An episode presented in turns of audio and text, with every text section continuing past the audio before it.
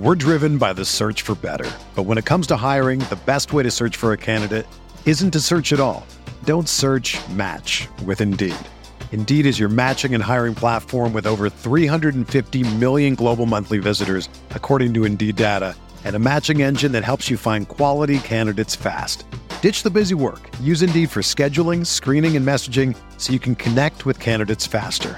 Leveraging over 140 million qualifications and preferences every day, Indeed's matching engine is constantly learning from your preferences, so the more you use Indeed, the better it gets. Join more than 3.5 million businesses worldwide that use Indeed to hire great talent fast. And listeners of this show will get a $75 sponsored job credit to get your jobs more visibility at Indeed.com slash BlueWire. Just go to Indeed.com slash BlueWire right now and support our show by saying that you heard about Indeed on this podcast. That's Indeed.com slash BlueWire. Terms and conditions apply. Need to hire? You need Indeed.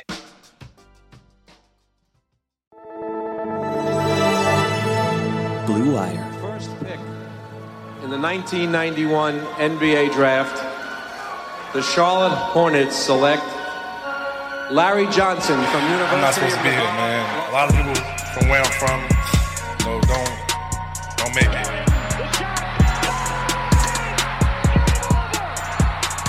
Charlotte, we're back.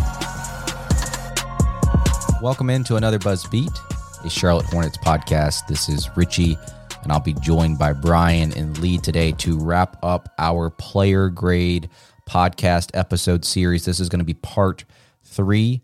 On part one, we covered Cody Martin, Gordon Hayward, Jalen McDaniels, Kelly Oubre, and LaMelo Ball. On the previous episode, we just had Mason Plumlee and Miles Bridges. And then today, you'll hear us talk about PJ Washington and Terry Rozier, two interesting seasons from both of those players. And we get into some of the highs and lows for both of them and how they performed in relation to the expectations on the whole. If you guys are liking this series, please reach out to us on Twitter at BuzzBeatPod. Let us know your grades. Let us know if you disagree with any of our grades here on the podcast. We're going to go ahead and get started here with the conversation that we had on PJ Washington and Terry Rozier. But before we do that, as always, subscribe to us on Apple Podcasts, subscribe to us on Spotify, subscribe to us wherever you listen to your podcast. That way you get that episode immediately when it comes out. So let's go ahead and jump into this conversation. I'm going to go to PJ Washington. And uh, maybe Brian disagrees with me, but I know he, you're a big fan of PJ. But I, I, thought he went through some ups and downs this season, not to Oubre's extent, but there were some spells this season that I thought PJ might have been a little bit absent at times. But I think when you look at overall, he had a, a had a pretty positive impact with this team. Also, when you look at the lineup data, the team was actually a tad better with him at the center position than the power forward position. But I actually thought that he started to find his groove at the end of the season, too, when he was put in that power forward position with Hayward out. Regardless of how you view this guy positionally, I think he made some slight improvements with his game. He's going to get most of his points kind of like as a low usage pick and pop, trailing big or that occasional like dunker spot, like dump off dunk that he has occasionally. And obviously, he's always had that ability to be a ball mover and a playmaker and keep the offense humming. He makes quick decisions. That's the thing that I like about him the most. Like he doesn't hold the ball. We talked about Kelly Oubre on part one, where it when it goes to him, the offense slows down. PJ makes quick decisions. He swings the ball, he shoots, he puts the ball on the floor. He's not standing there slowing the game down. He did get better uh, finishing around the rim, still not where he wants to be or where we think he should be, but an improvement nonetheless. He also had a, a fair share of dunks. Uh, we talked about this when we were the pre-draft stuff with PJ about like him not being this amazing athlete, but some of the dunks he had this year just kind of came out of nowhere. He just exploded off the ground. A couple poster dunks as well. He got yeah. better as a defender. I thought um, he defended almost any position on the court. I think the Hornets put him in positions to where he was guarding you know, a point guard or players like Jimmy Butler. Like his versatility on the defensive side of the court to me was the biggest strength on that end. The only position where he struggles to defend, I think, are those like bruiser bigs. And that's just obviously naturally not going to be a strength of his because of his size. But other than that, like he has that versatility on the defensive side of the court. Overall, solid season from PJ. I will uh, refrain from my grade. Offensively, it comes and goes, or it did last season. I just wish he would stay more consistent on that end of the court. Nothing blew me away uh, this season other than like the defensive versatility, but I think overall, solid, solid season for for PJ Washington. Yeah, um, I'll, I'll, go ahead and jump in.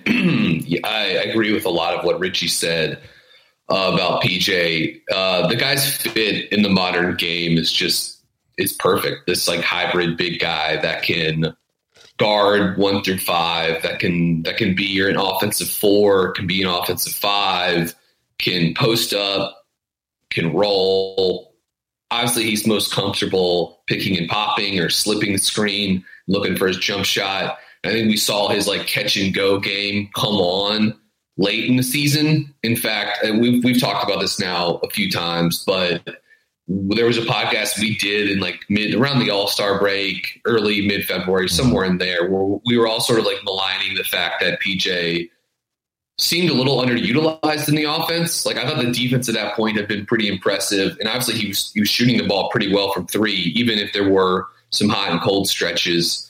You always when he shoots it, I always feel like it's going like if he catches it cleanly, I'm always like that that thing's going in. Even if he does, you know, make make it only forty percent, feels like it's going in more. But and then I really think like Hayward missing time and PJ getting more playing time, getting to play more at the four getting some different looks within that role, getting to play with Bridges a little bit more probably helps as well.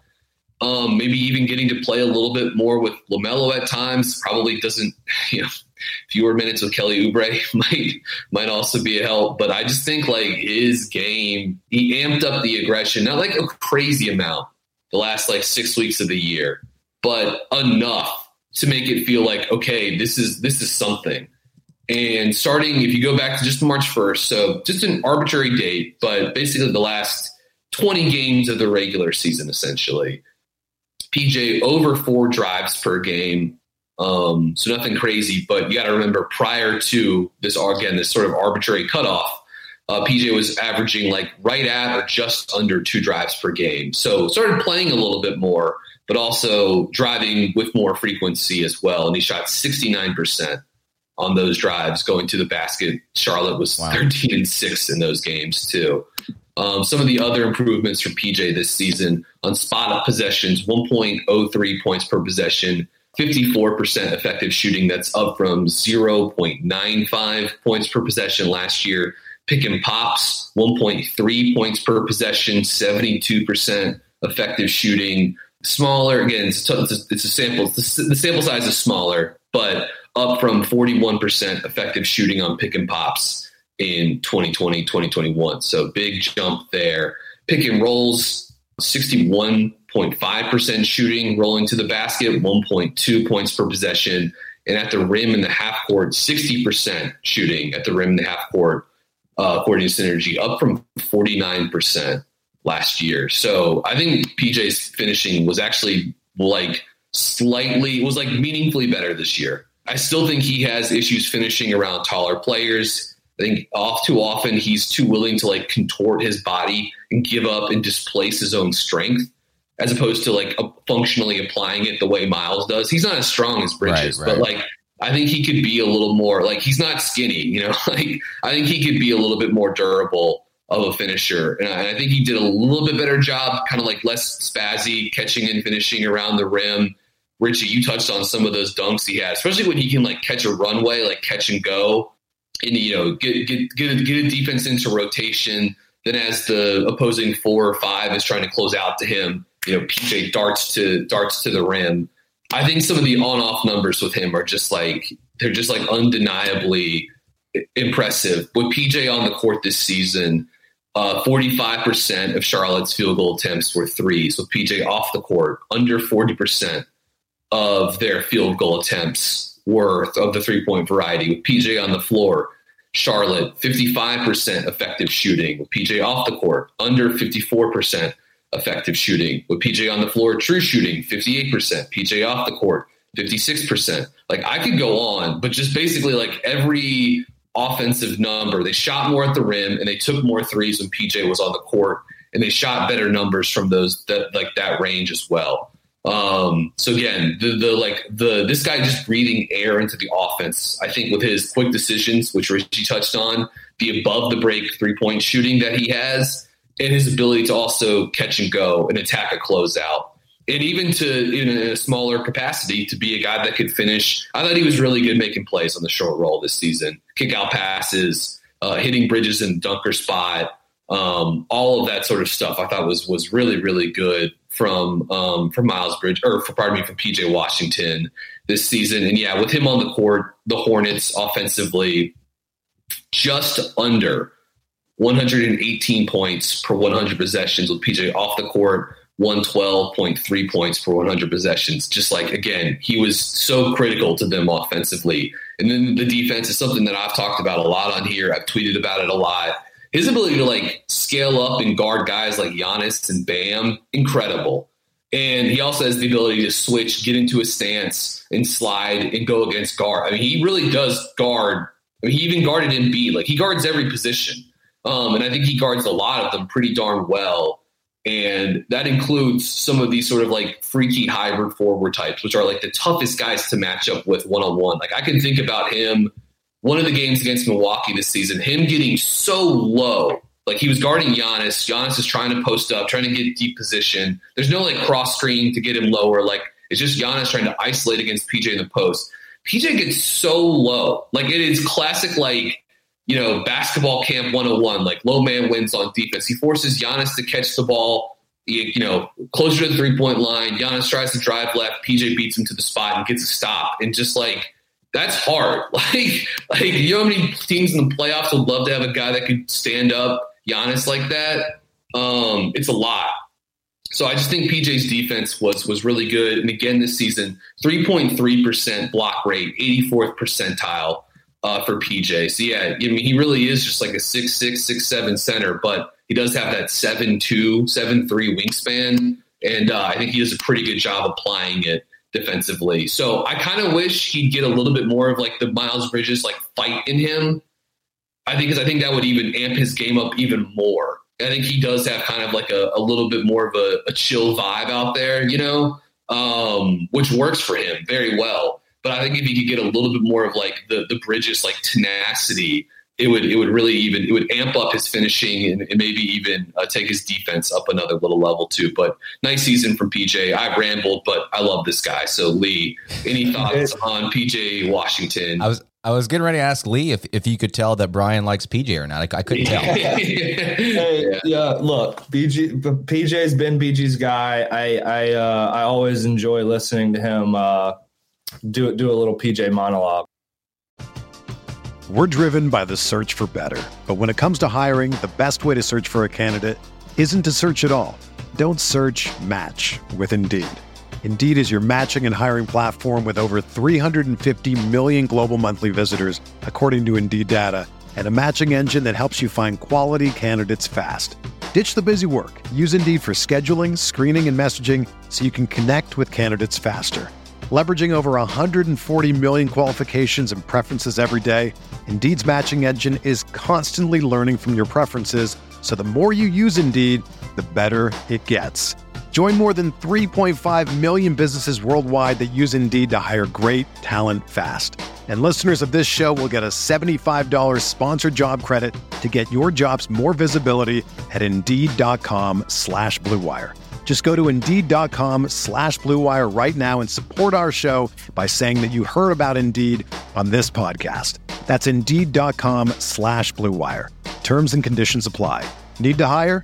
You need Indeed. You know, if I would have applied myself, I could have gone to the NBA. You think so? Yeah, I think so. But it's just like it's been done. You know, I didn't want to. I was like, I don't want to be a follower. Hi, I'm Jason Concepcion, and I'm Shea Serrano, and we are back. We have a new podcast from Wondery. It's called Six Trophies, Woo! and it's the best. Each week, Shea Serrano and I are combing through all the NBA storylines, finding the best, most interesting, most compelling stories, and then handing out six pop culture themed trophies for six basketball related activities. Trophies like the Dominic Toretto I Live My Life a Quarter Mile at a Time trophy, which is given to someone who made a short term decision with no regard for future consequence. Or the Christopher Nolan Tenet trophy, which is given to someone who did something that we didn't understand. Catalina Wine Mixer trophy. Ooh, the Lauryn Hill, you might win some, but you just lost one trophy. And what's more, the NBA playoffs are here, so you want to make Six Trophies your go to companion podcast through all the craziness. Follow Six Trophies on the Wondery app or wherever you get your podcasts. Listen ad free right now by joining Wondery Plus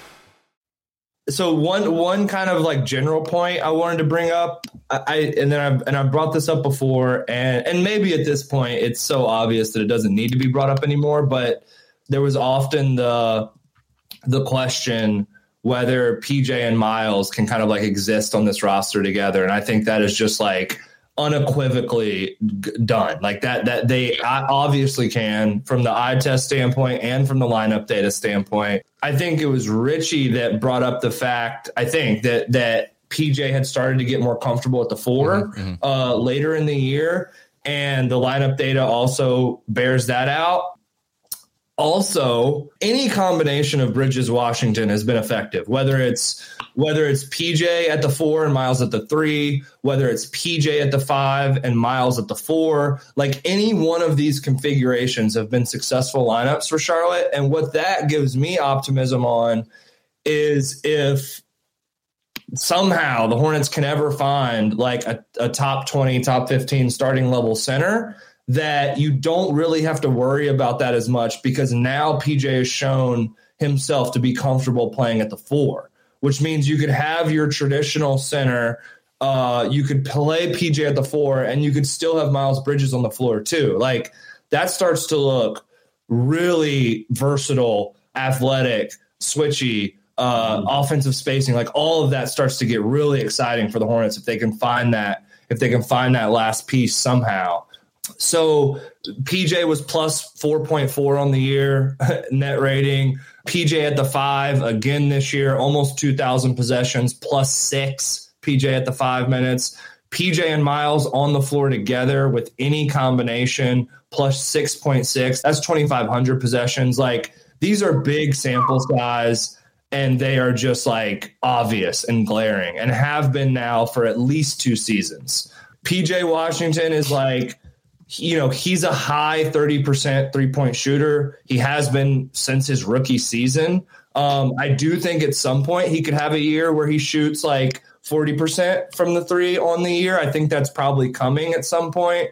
He was 47, 36, 71 on his traditional splits this season. Um, you guys already mentioned the rim finishing. It improved, but it's still got to get better. I would like to see him get to the free throw line more. His free throw rate is still is still fairly low. And the other thing is, I think more fans that don't necessarily dive into some of the lineup data stuff and don't necessarily see like the advanced numbers get frustrated with PJ at times. And I can kind of understand it because if you're not looking at the lineup data stuff, there is times where it feels like he kind of disappears, particularly right. offensively. And I think that's because he is not really able to create for himself yet at this point. Um, I think it's up for debate whether that's something he should or can add as he develops. But like, I do get it. I understand that if you just kind of like watch this team for fun on a night to night basis, you could get frustrated by saying, like, where the hell has PJ Washington been tonight? You know, like that does yeah. happen from time to time. And I think yeah. he's gotta he's gotta either add he's got to add something off the dribble, or it's got to be kind of like like Brian said, he's just got to have a little bit more of that like Bridges energy of like inserting himself into the game, even when it's not necessarily working from him from like an offensive standpoint. So um, I do need to. I, I do think it's fair to say he's got to he's got to add something that allows him to not just hang out when offensively when the, when the jumper isn't falling. And then defensively, like I, I could go on another monologue here. I won't. It particularly like late in games this year, he just had some monster defensive plays. Like Brian brought up the Giannis stuff. Uh, if you go back early in the season, he defended he defended Sabonis incredibly in, in a late game situation where Sabonis tried to make a game winner and could not oh, yeah. over him he's become an incredibly important defensive player for this team. And it almost feels like last season, late in the season, we thought there's a Miles Bridges kind of big offensive jump coming because of what he was able to do. It kind of felt like PJ defensively late in this season just really came into his own and you could you could be optimistic that maybe he could start to become like a, a, really incredible hybrid defender for the Hornets. So I guess I'll start the the grading off. I went I went B for PJ Washington. Like I think he's still developing. I think he's still really improving. I think there are still obvious holes, but like this is a huge offseason for him. If he can make a even if it's not like a Miles Bridges like crazy jump, even if it's just another really solid uh, improvement offseason for PJ, I think that's I think that's really key. I'll go my grade for PJ. I will go with a B plus. The only real like thing I have against him here, which you guys talked about, was sort of like the aggression level at times offensively. There are those games where if he doesn't, if he misses his first couple of threes and he's not the one that's like in the pick and rolls that night, like it's Plumlee or Bridges, you're kind of like, where is he?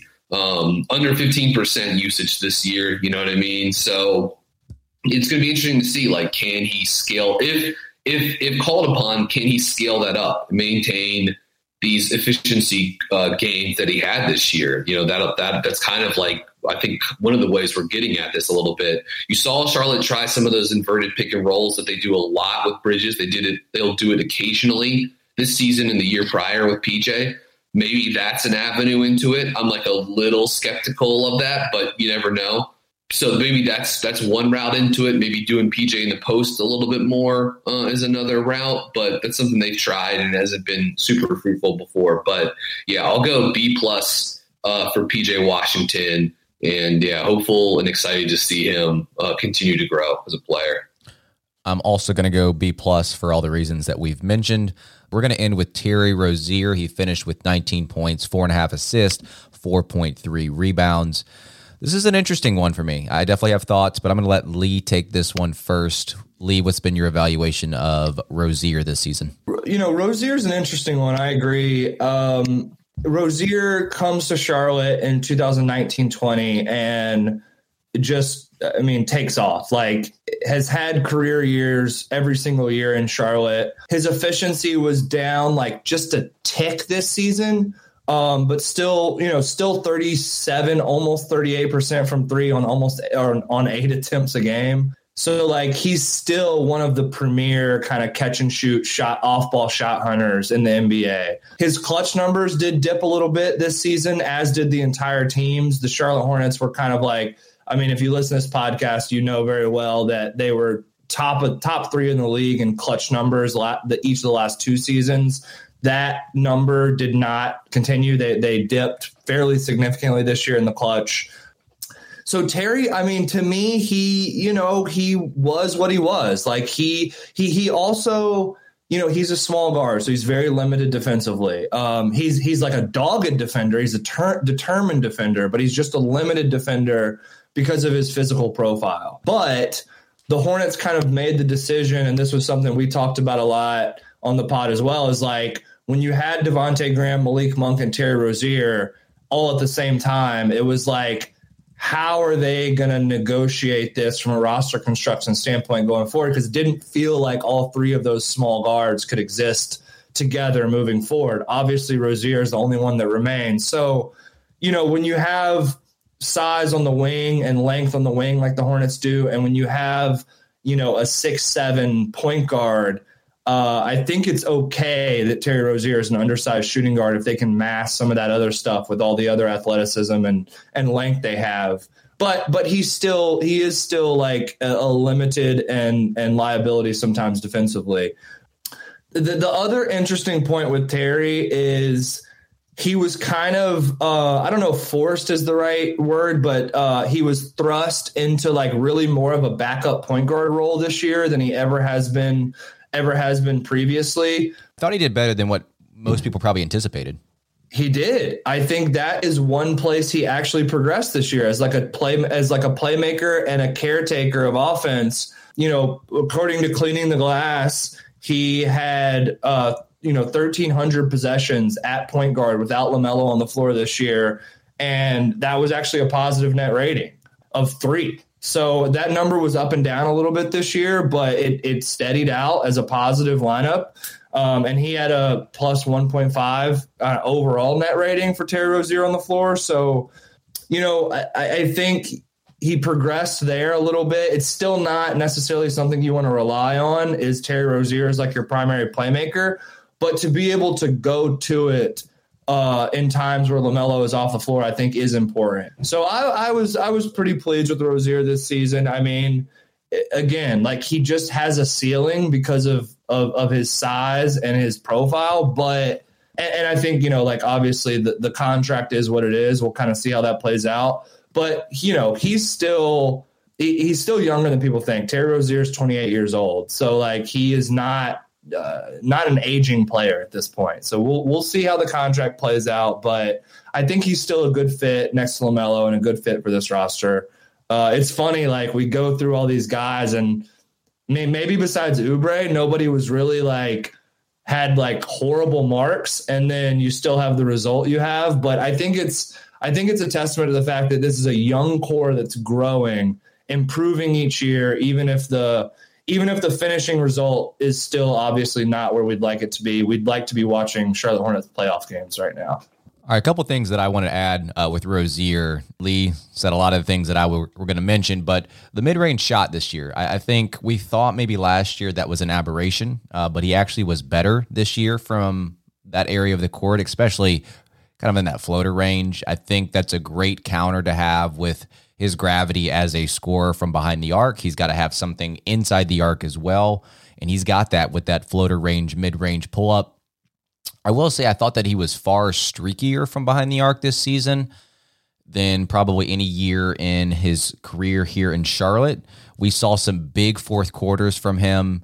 Maybe the Hornets' best player in that quarter when you just wanted a spark from behind the arc but we also saw him struggle mightily in the first half and to get things going. And his gravity was much needed, but it just felt like this season that for whatever reason it, it was like he, he was a slow starter more so than than previous seasons.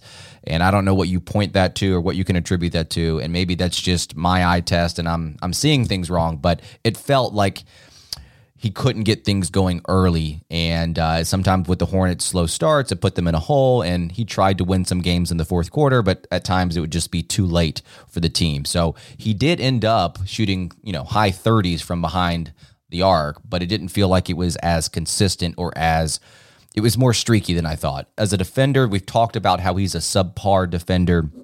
I was talking to Brian uh, pre-recording how he's got a weird trait where he has the ability to shoot the gaps on defense in the passing lanes, even get steals in the backcourt. So it's not like he's a zero on that end of the court. He's still subpar, but that's a weird trait that I had that he has that I would like to note.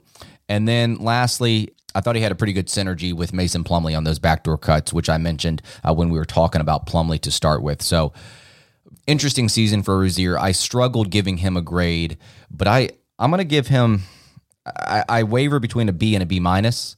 Uh, maybe I'll listen to your grades first, Brian and Lee, and maybe I can maybe I'll change it. But uh, it, it's somewhere in that range. I it, it's hard for me to to give him a grade because he did perform well as the whole, but I just thought he was inconsistent this year. Maybe I'm just looking too much into it.